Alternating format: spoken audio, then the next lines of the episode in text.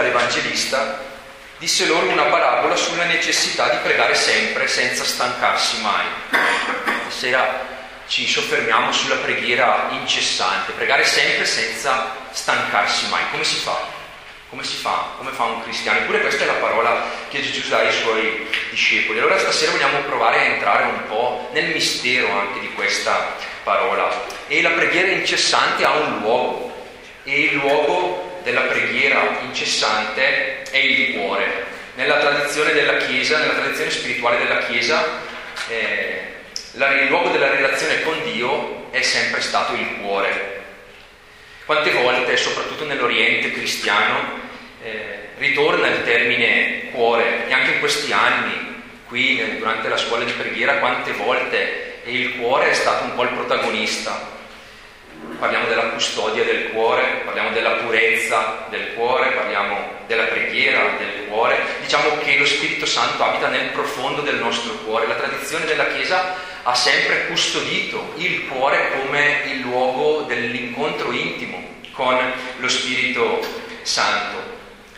Un autore spirituale russo scriveva che se la fede è una relazione vitale con Dio, questa è possibile solo nella profondità del cuore, perché solo lì l'uomo trova la verità di se stesso, della propria vita e incontra la verità di Dio. Allora vogliamo provare un po' a scoprire stasera il nostro cuore come il luogo della pre- privilegiato della preghiera, la stanza dove dice Gesù chiuditi nella tua stanza e prega il Padre tuo, nel segreto. Nella stanza, dal punto di vista spirituale, è sempre stato il cuore.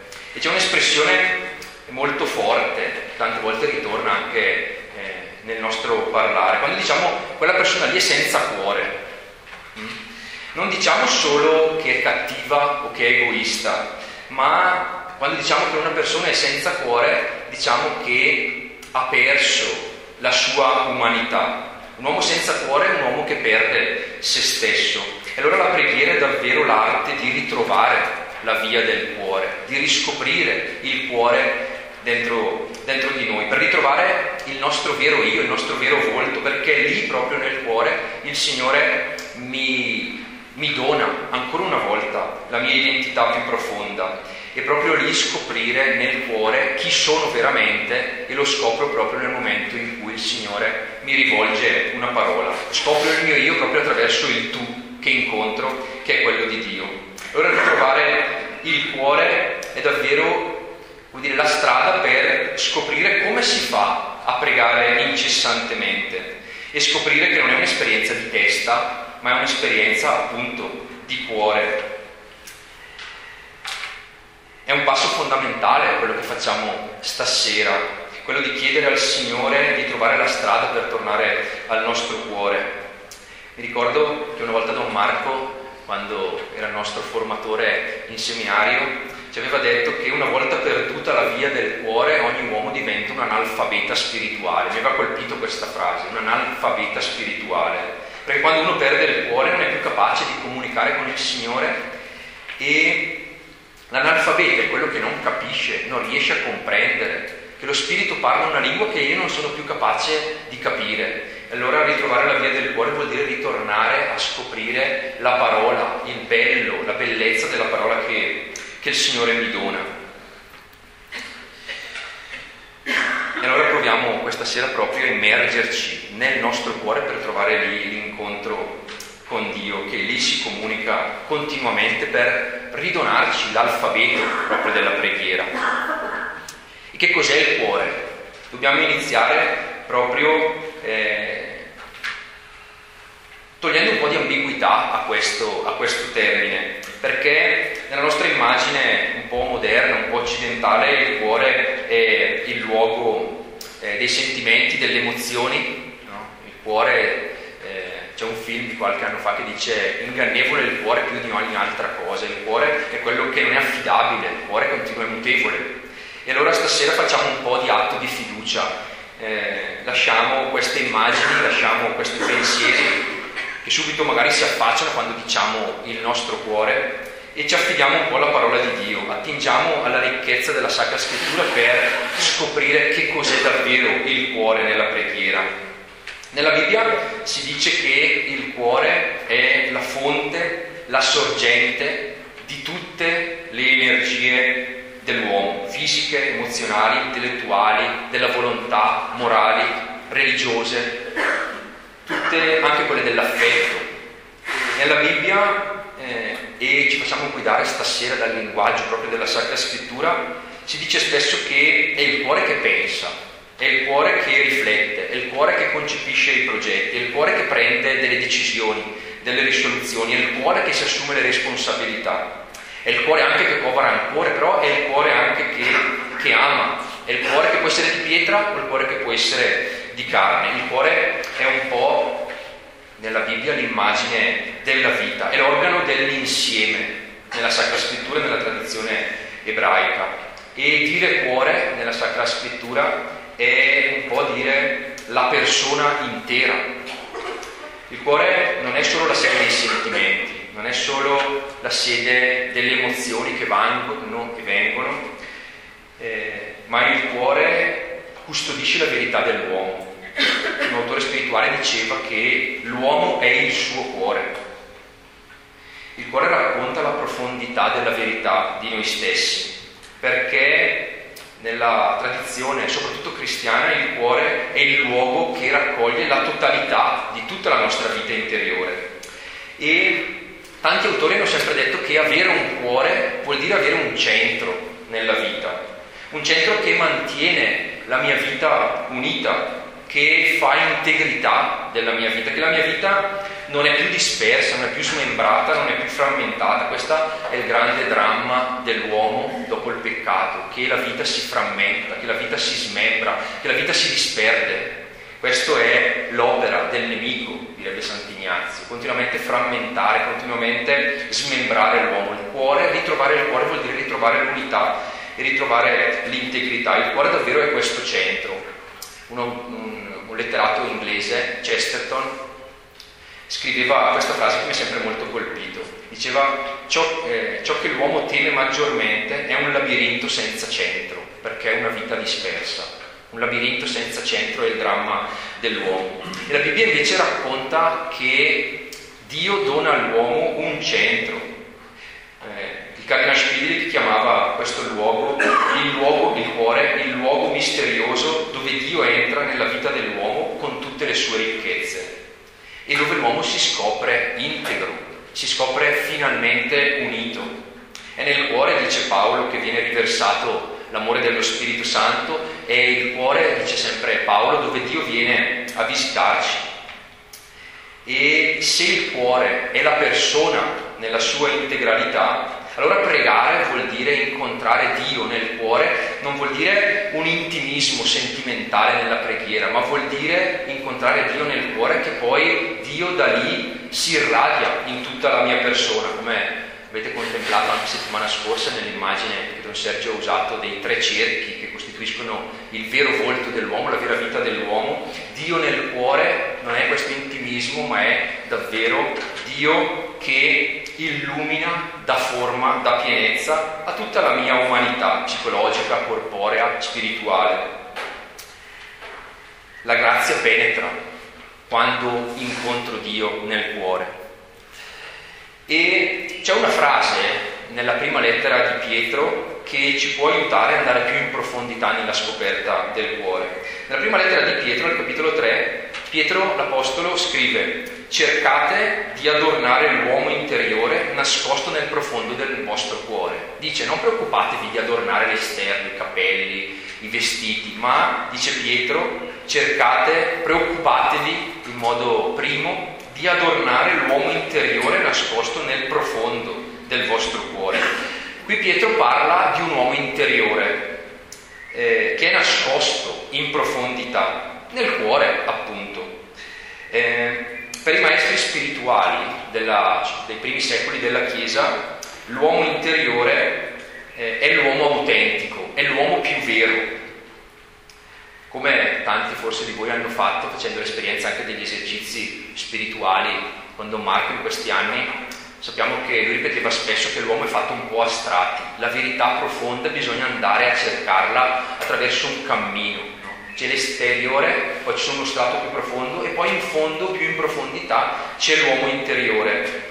Noi siamo fatti, dicevano i maestri spirituali, da più livelli, alcuni più superficiali, poi alcuni più profondi e poi c'è un cuore più profondo che costituisce, custodisce la verità della nostra vita. E allora andare in profondità vuol dire andare oltre le zone intermedie e raggiungere la profonda verità di noi stessi. Come quando uno va a cercare qualcosa di prezioso e deve scavare, no? i filoni d'oro, le pietre, le gemme preziose stanno sempre nella profondità della terra. in fondo mm, San Pietro usa un po' questa immagine, adornate l'uomo interiore che è nascosto nel profondo del vostro cuore. E un autore spirituale contemporaneo, André Luff, diceva che c'è molta gente che non conosce il proprio cuore, non conosce il proprio essere profondo interiore, il proprio vero volto interiore. E allora c'è qualcuno che conduce una vita accontentandosi del suo uomo esteriore. E scriveva André Luth, c'è chi si identifica con il suo aspetto esterno, con il suo aspetto fisico, con la sua forza, con il suo successo, c'è chi si identifica con il proprio eh, livello psicologico, allora mi identifico con le mie idee, con i miei pensieri, che diventano qualche volta addirittura delle ideologie. E eh, questo autore francese diceva, dobbiamo invece scoprire il nostro essere più profondo, perché è quello più autentico. Dobbiamo scendere in profondità, nel cuore, dove lo Spirito Santo incessantemente, continuamente ripete le parole, la parola del Padre. E lo Spirito Santo ha una parola personalissima per ciascuno di noi, una preghiera che è solo per noi, la parola del Padre per me, però per ascoltarla, per sentirla, perché davvero mi riveli la pienezza della mia identità, devo scendere in quell'uomo interiore, perché è Lui che lo ascolta. Ed è una ricerca scendere nell'uomo interiore un po' potremmo chiamarlo un pellegrinaggio, perché Pietro in questa lettera dice che l'uomo interiore è nascosto. Questa immagine vediamo Francesco che prega, ci sono questi strati di roccia e prega proprio incontra questa parola per lui, proprio scendendo nella profondità. Allora questa scuola di preghiera in cui camminiamo insieme è per scoprire che noi non siamo turisti spirituali, ma siamo pellegrini perché il turista è quello che va a cercare quello che gli dà gusto, passa di emozione in emozione, dal punto di vista anche spirituale, mentre il pellegrino è quello che non si ferma lungo la strada, ma continua per andare a incontrare la profondità. Perché la tentazione, per chi cammina anche da tanti anni, potrebbe essere un po' questa. La tentazione è quella di eh, essere un po' un turista, vado a cercare di qua e di là quello che mi dà quel gusto, quell'emozione anche spirituale mentre invece il pellegrino che cammina. Il cammino di Santiago, se qualcuno di voi l'ha fatto, un'esperienza spirituale grande, ci si incontrano tanti bei posti, attraversando prima il pezzo di Francia, poi la Spagna. Si incontrano tanti posti belli, tanti posti dove uno potrebbe fermarsi. Il pellegrino invece è quello che continua a camminare per arrivare fino alla meta, fino all'incontro con quello che il Signore vorrà donarmi alla fine del cammino. E allora anche qui il nostro pellegrinaggio è ci fermiamo o continuiamo a scendere nella profondità. E la preghiera fa proprio questo. La preghiera che anche stasera chiediamo al Signore di insegnarci è proprio quella che ci conduce in profondità, ci conduce a scoprire l'uomo interiore che è custodito dentro di noi e lo risveglia perché L'uomo che prega è l'uomo che percepisce sempre di più, intuisce sempre di più nel suo spirito la bellezza che è custodita nel cuore. So che nel mio cuore risiede la bellezza più profonda, la verità più profonda di me, di me stesso. Allora la preghiera mi aiuta a eh, scoprirla sempre di più. Un grandissimo autore spirituale russo, Florensky, scriveva questa frase che davvero racconta questa esperienza del pellegrinaggio interiore. C'è un cuore angelico nascosto nel mistero del nostro cuore, lui diceva, che è invisibile agli occhi della carne. Dio ha messo nel cuore degli uomini il suo dono più prezioso, che è l'immagine di figli.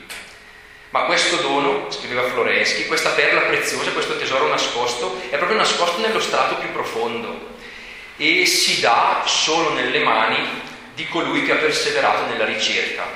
E allora la preghiera è proprio continuare questo pellegrinaggio, continuare questa preghiera, scendere nella profondità per ritrovare questo centro, per ritrovare il nostro cuore. Perché dopo l'esperienza del peccato gli uomini per, hanno perso il loro cuore, sono frammentati, dicevamo. L'esperienza umana segnata dal peccato è il perdere il centro, è perdere quello che dà integrità alla mia vita, è perdere il contatto con quest'uomo interiore che c'è e che mi lascia solo, mi lascia disperso. Un padre della Chiesa, Teofane il recluso, diceva che eh, il nemico è come un abile mercante che durante questo pellegrinaggio mi offre tanta mercanzia per farmi, tanta mercanzia luccicante per farmi abbandonare questa, per farmi dimenticare la meta del mio pellegrinaggio, per farmi dimenticare che c'è un uomo interiore nascosto dentro di me. E i padri della Chiesa dicevano che la dimenticanza è la radice di tutti i mali, perché allora mi fermo nelle strati più superficiali, però perdo il centro della mia vita. E la via del cuore è proprio ritrovare Dio in noi stessi.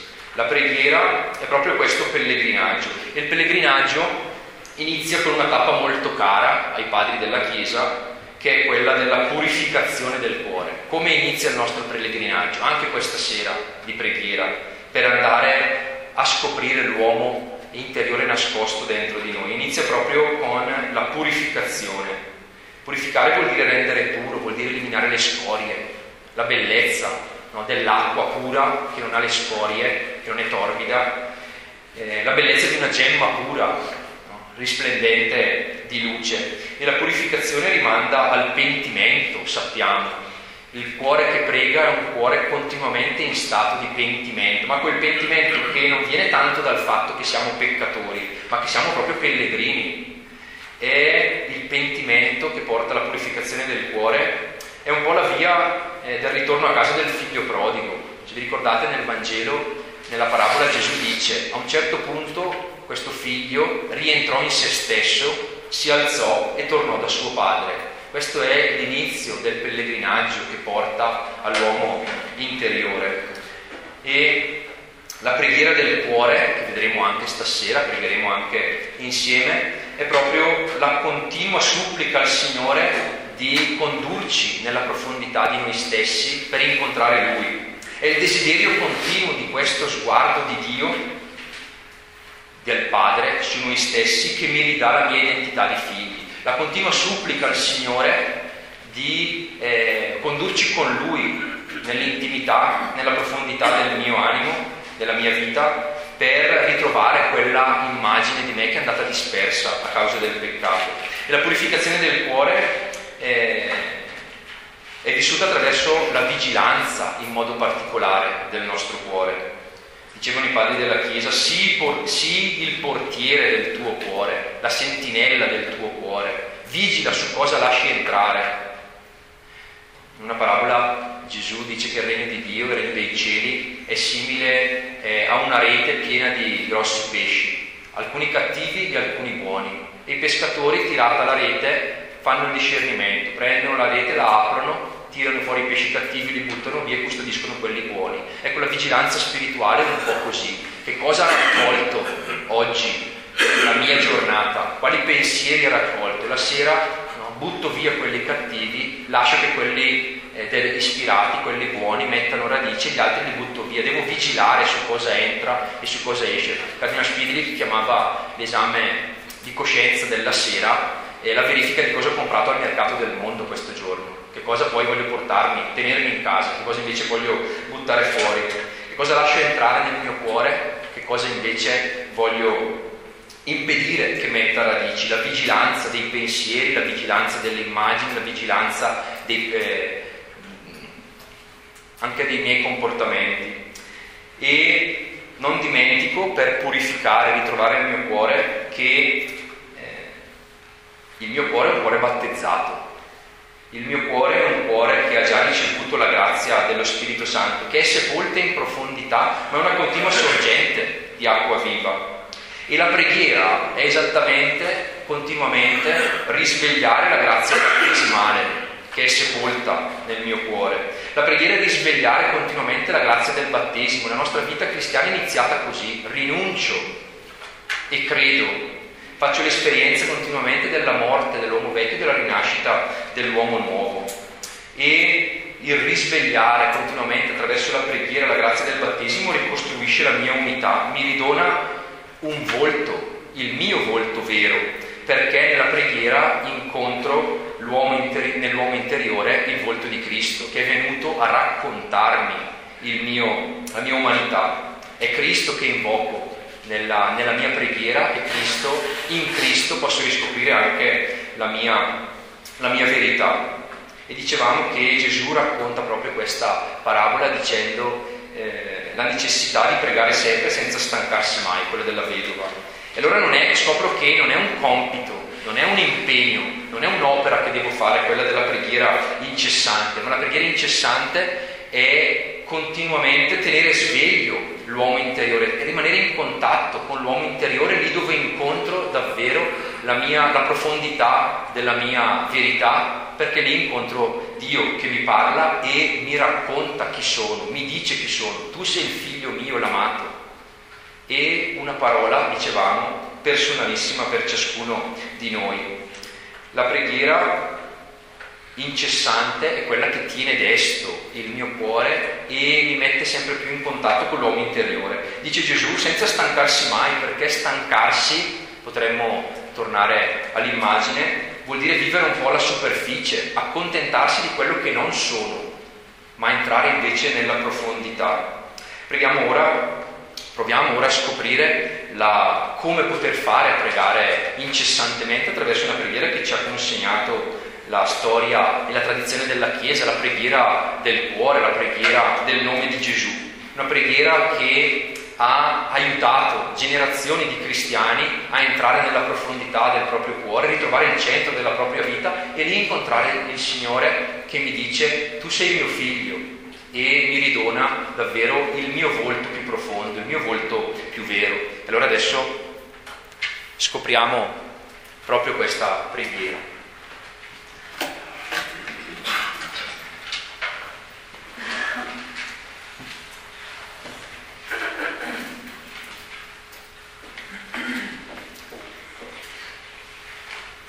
È vero che pregare senza stancarsi, pregare in maniera incessante può eh, apparire come un'opera difficile da compiere.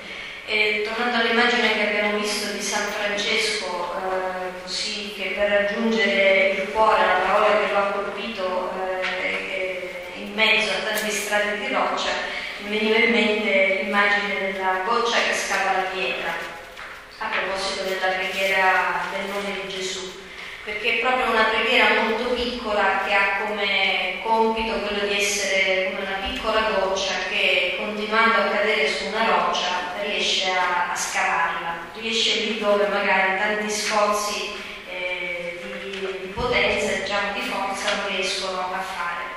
Nella tradizione della Chiesa, come ricordava Don Daniele, eh, è nata molto presto quella che viene chiamata appunto la preghiera di Gesù, la preghiera del nome di Gesù, la preghiera del semplicemente è una preghiera rivolta a Gesù, la cui essenza è l'invocazione del suo nome. È una preghiera che è diventata molto conosciuta, soprattutto per esempio per un libro, il racconto del pellegrino russo, che fa proprio di questa, eh, questo esercizio, di questa preghiera il motivo della sua vita spirituale. È una frase sintetica che in pochissime parole, più o meno cinque, racchiude tutta la ricchezza spirituale e dottrinale del Vangelo. È difficile sintetizzare tutto in così poche parole, però è come se contenesse il tutto della fede cristiana, con al centro il mistero di Gesù Cristo. Eh, l'idea, diciamo, di queste cinque parole è nata da una frase di San Paolo nella prima lettera ai Corinzi dove dice meglio pregare con cinque parole intelligibili che con diecimila parole incomprensibili. E allora eh, così i padri hanno pensato di cercare queste cinque parole eh, che potessero potessero essere comprese, che potessero costituire il cuore di una preghiera. E sono state così sintetizzate con quella che appunto viene chiamata la preghiera del nome di Gesù. Queste parole, Signore Gesù Cristo, Figlio di Dio, abbi pietà di me. Cinque parole, più o meno. Una preghiera semplice, ma diciamo con un contenuto molto profondo, che in fondo viene dal Vangelo. Nel Vangelo la troviamo più volte, soprattutto in bocca, so, a personaggi come il pubblicano al Tempio, il cieco che chiede la guarigione. E di questi personaggi Gesù mette in evidenza soprattutto la fede, non tanto il loro problema, ma la loro fede. La preghiera di Gesù consiste nella ripetizione continua, eh, il più possibile, di questa breve frase facendola diventare quasi un tutt'uno con il respiro e con il battito del cuore. La ripetizione ha lo scopo non di eh, riempire eh, il tempo, ma quello di aiutare cioè concentrare tutte le nostre energie sul nome di Gesù, tutte le energie intellettive e spirituali sul nome di Gesù. Infatti l'intelletto si concentra sulle parole sul loro contenuto, la volontà eh, aderisci al Signore che si coglie come presente del cuore, perché lo scopo di quel pellegrinaggio interiore che ci porta al cuore è quello di incontrare chi abita il nostro cuore. Infine appunto nostra, tutto il nostro spirito, spirito è rivolto a quella presenza che scopriamo dentro il nostro cuore. Dicono i maestri dello spirito che le parole di questa formula, di questa piccola preghiera possono variare, possono essere cambiate, può essere una frase più o meno lunga, anche se suggeriscono di non cambiarla spesso, perché dicono un albero trapiantato spesso non mette radici profonde. È una preghiera che ha soprattutto un carattere di supplica, di pentimento, si parlava di conversione come si può notare dalle parole abbi pietà di me. È come se primo, eh, la prima dichiarazione, la prima espressione di fronte a Dio è quello di riconoscere la nostra verità umana. Quando si comincia a praticare questa preghiera, si, quando si sta alla presenza di Dio, quando si scopre questa presenza dentro il cuore, si avverte di più questo aspetto penitenziale, perché quando mi metto alla presenza di Dio capisco che Lui è presente in me, ma percepisco anche la mia indegnità. E possiamo pensare all'immagine di Pietro quando eh, dopo la pesca miracolosa nel Vangelo di Luca si avvicina a Gesù, si mette, si butta ai suoi piedi dicendo allontanati da me che sono un peccatore. Riconosce eh, Gesù ma riconosce anche il suo essere peccatore. Allora questa eh, scoperta del Dio che abita dentro il mio cuore mi fa percepire anche la distanza tra me e Dio e quindi sborga questa invocazione di chiedere misericordia, chiedere pietà. Però dicono anche i maestri che man mano, maestri dello Spirito, che man mano che cresce questa grazia di comprendere la misericordia di Dio, è come se la seconda parte si tralasciasse, non perché non c'è più bisogno di perdono, ma perché si è certi del perdono della misericordia di Dio, si ha questa certezza interiore. E infine, man mano che si progredisce, basta solo il nome di Gesù, come San Francesco quando eh, una volta trovandosi con eh, frate Masseo eh, fanno una sorta di gara a chi avrebbe pregato più Padre Nostro durante la notte e per verificarlo ho detto domani mattina per ogni Padre Nostro mettiamo da parte un sassolino. Al mattino Masseo si presenta con il suo bel carico di sassolini per tutti i Padre Nostro che era riuscito a recitare. San Francesco, ammirato per eh, lo zelo di frate Masseo, eh, dice in verità non sono riuscito a finire un solo Padre Nostro, mi sono fermato sulla prima parola per l'intera notte. Si è fermato a contemplare e meditare il mistero del Padre. E questa preghiera incessante diventa un, per, un percorso che tiene sveglio quell'uomo interiore attraverso il ricordo continuo della presenza di Dio nel cuore. E si parla di invocazione del nome perché eh, c'è una tradizione biblica, c'è un, un fondamento biblico molto forte, non è una formula magica, non è una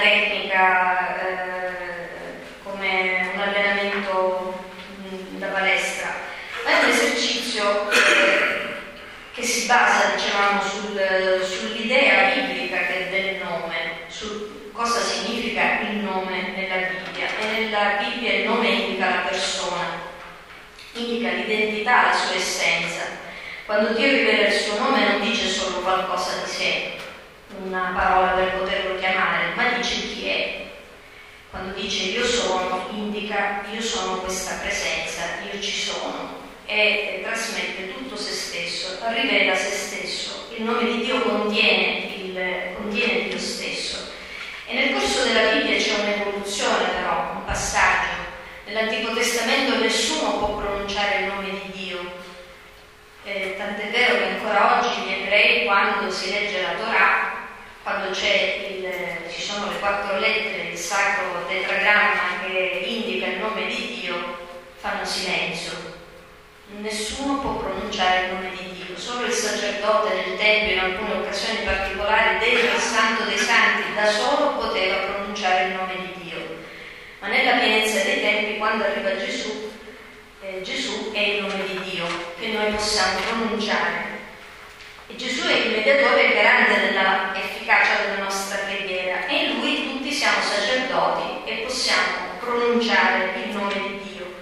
Per questo appunto viene chiamata la preghiera di Gesù, la preghiera del nome, che ha il suo valore, il suo peso, la sua efficacia, proprio perché c'è questa identificazione tra il nome quando diciamo Gesù, indico quella persona nel cui, eh, come dice negli Atti degli Apostoli, non vi è altro nome dato agli uomini sotto il cielo nel quale è stabilito che possano essere salvati. E il nome, eh, come dice il Vangelo di Luca nell'Annunciazione, perché in lui saranno salvati. Si chiamerà Gesù perché salverà il suo popolo. Quindi c'è una potenza intrinseca proprio dentro questa, questo nome di Gesù. Non è magia però appunto, perché questa potenza si può esprimere, si può dispiegare solamente in coloro che lo invocano con fede.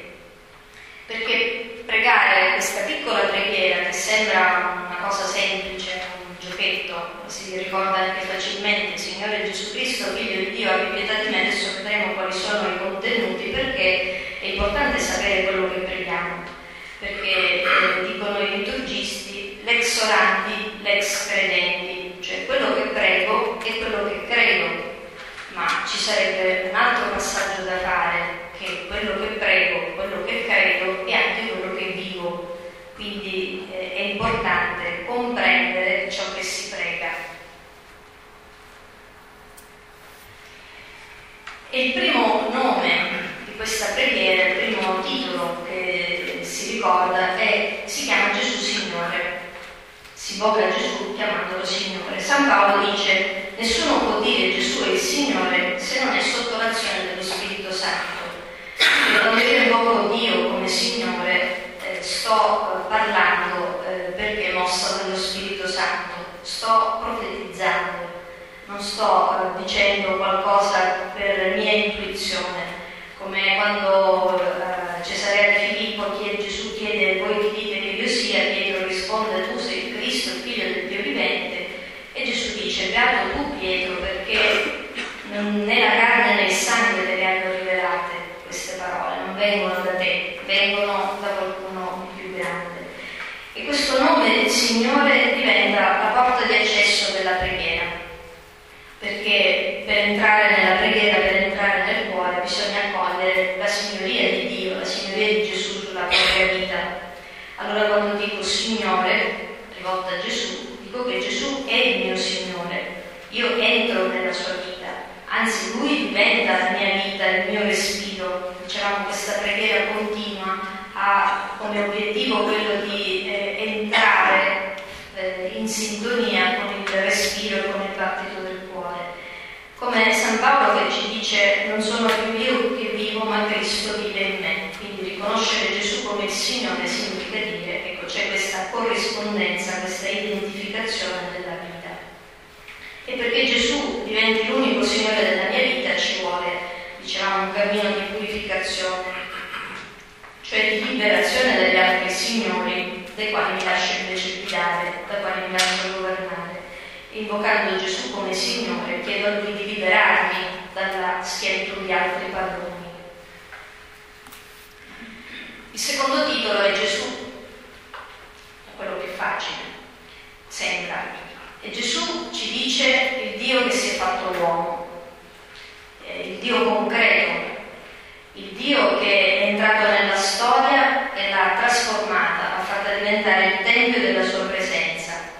Gesù è Dio incarnato, il Dio concreto che si è fatto uomo, ha parlato, ha insegnato, ha incontrato, ha guarito e quindi invocare il suo nome significa quel nome dicevamo che gli è stato dato nell'incarnazione per la nostra salvezza, mi chiama a confrontarmi costantemente con eh, il suo stile di confrontare il mio stile di vita con il suo e a chiedere appunto a lui di trasfigurarmi eh, man mano, a farmi diventare sempre più a sua immagine. Il terzo nome si invoca in questa preghiera è Cristo. Gesù è il Messia, Cristo significa Messia, unto.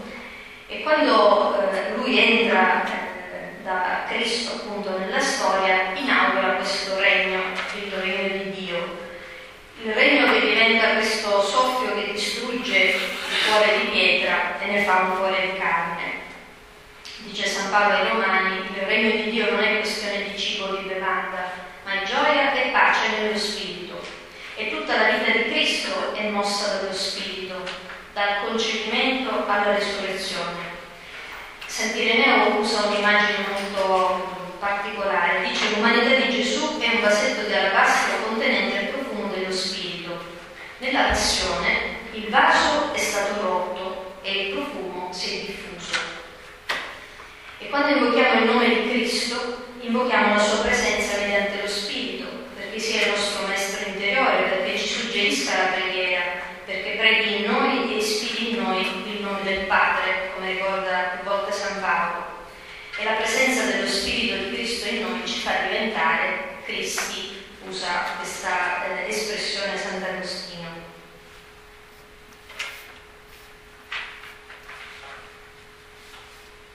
Gesù è il figlio di Dio, se Cristo ci faceva pensare allo Spirito Santo, il nome figlio ci rimanda al Padre. È interessante che in questa preghiera, dicevamo molto semplice, sia racchiusa anche tutta la Trinità, non in maniera esplicita, ma sicuramente è, è contenuta. La preghiera di Gesù contiene tutta la Trinità, perché dove c'è l'uno non ci può non essere l'altro. Quindi pregare Gesù Figlio ci immerge nella profondità della sua relazione con il Padre, però non per guardarlo da lontano, cioè non è che io guardo eh, Gesù Figlio di Dio eh, come sono in relazione loro due, ma perché anch'io posso essere coinvolta in questa relazione, in questo tuo essere figlio. Ed è quello a cui siamo predestinati, cioè diventare conformi all'immagine del figlio, che è il primogenito di molti fratelli. Quando lasciamo pregare lo Spirito in noi, offriamo a Cristo il nostro cuore umano perché eh, possa continuare nel nostro cuore il suo dialogo con il Padre. Quindi possiamo entrare pienamente in questa relazione tra il Padre e il Figlio. La preghiera plasma anche il nostro cuore facendolo diventare un cuore di figlio. E infine questa piccola preghiera si conclude con l'invocazione abbi pietà di me o abbi pietà di noi, ci sono tutte e due le possibilità. Noi abbiamo dato spesso un contenuto molto eh, penitenziale a questa, a questa frase. In realtà la sfumatura è un po' diversa, perché il richiamo a quella parola ebraica che è, che è l'amore di Dio, invochiamo l'amore di Dio, non solo il suo perdono.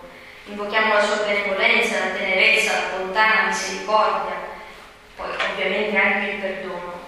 Nel Vangelo è quel grido con il quale i poveri, i peccatori, i malati, i posseduti o anche i discepoli stessi si rivolgono a Gesù per essere salvati. Abbiamo visto prima un'immagine della tempesta sedata, quando i discepoli impauriti invocano eh, cioè chiedono l'aiuto di Gesù perché sono in barca, c'è la tempesta, Gesù dorme, alla fine lo svegliano, Gesù salvaci perché noi stiamo per morire. I padri greci collegavano la parola eleison, perché spesso lo prendiamo nella liturgia, Kyrie, Signore eleison l'olio, l'olio d'oliva. Perché invocare pietà, invocare la pietà di Dio, significa chiedere i doni che nella storia della salvezza sono legati all'unzione. Nella Bibbia troviamo più volte questo gesto che viene compiuto nei confronti dei re, dei sacerdoti, dei profeti. Vengono unti come segno della loro appartenenza a Dio. E questa consacrazione dono che nella nuova alleanza viene dato a tutti i cristiani, a tutti coloro che vengono così conformati a Cristo e diventano, diventiamo Tempio dello Spirito e partecipi della natura divina. Questa formula abbi di noi, di me, dicevo, può essere espressa anche con abbi di noi. È un dettaglio non da poco perché è in perfetta coerenza con il e ci invita a questa misericordia reciproca. La preghiera di Gesù ci fa scoprire quindi anche con questa invocazione che c'è una specie di, una sorta di solidarietà del male, non nel senso che siamo complici del male altrui, ma che siamo eh, corponistico e quindi collegati anche in questo. Dice San Paolo, in Adamo tutti abbiamo peccato. E nella preghiera quindi noi non solo non ci isoliamo dagli altri, ma la nostra sensibilità si affina, si ridimensiona il giudizio che abbiamo sugli altri, ci si scopre vicini, ci si scopre fratelli e quindi per questo eh, svolga anche questa necessità, questo sentimento della misericordia nei confronti degli altri e dell'invocazione della pietà di Dio per gli altri. E la misericordia che invochiamo sugli altri passa anche attraverso di noi. Un racconto dei padri del deserto dice che un, uh, uno dice a un altro prega per me perché sono debole e l'altro rispose prende l'olio nel capo della mano per massaggiare un malato benefica per primo dell'unzione dell'olio fatta dalla sua mano.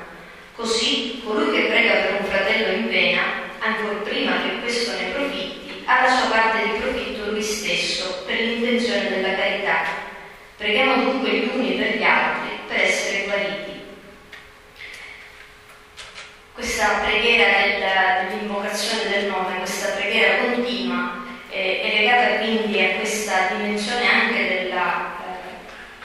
misericordia reciproca, della intercessione reciproca, come già dicevamo la, settimana scorsa.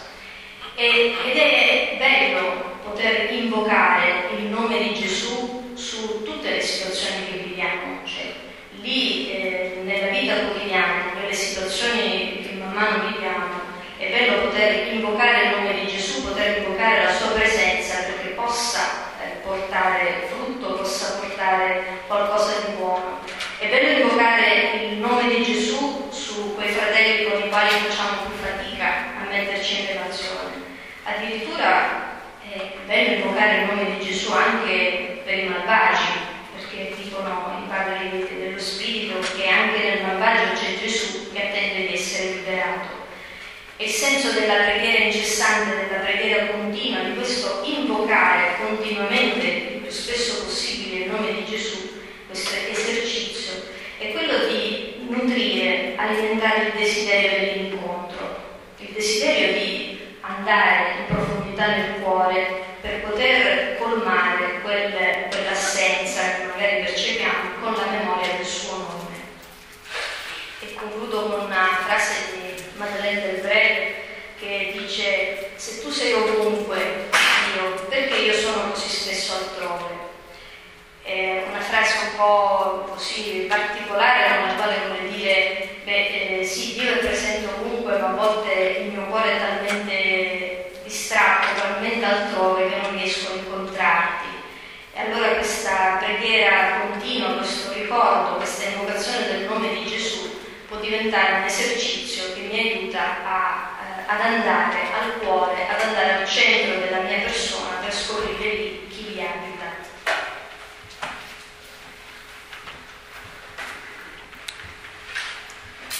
Stasera pregheremo contemplando l'immagine del volto di Gesù, perché contemplando il volto di Gesù scopro la mia profonda identità, perché scopro chi sono non guardandomi allo specchio, ma guardandomi negli occhi e nel volto di Cristo.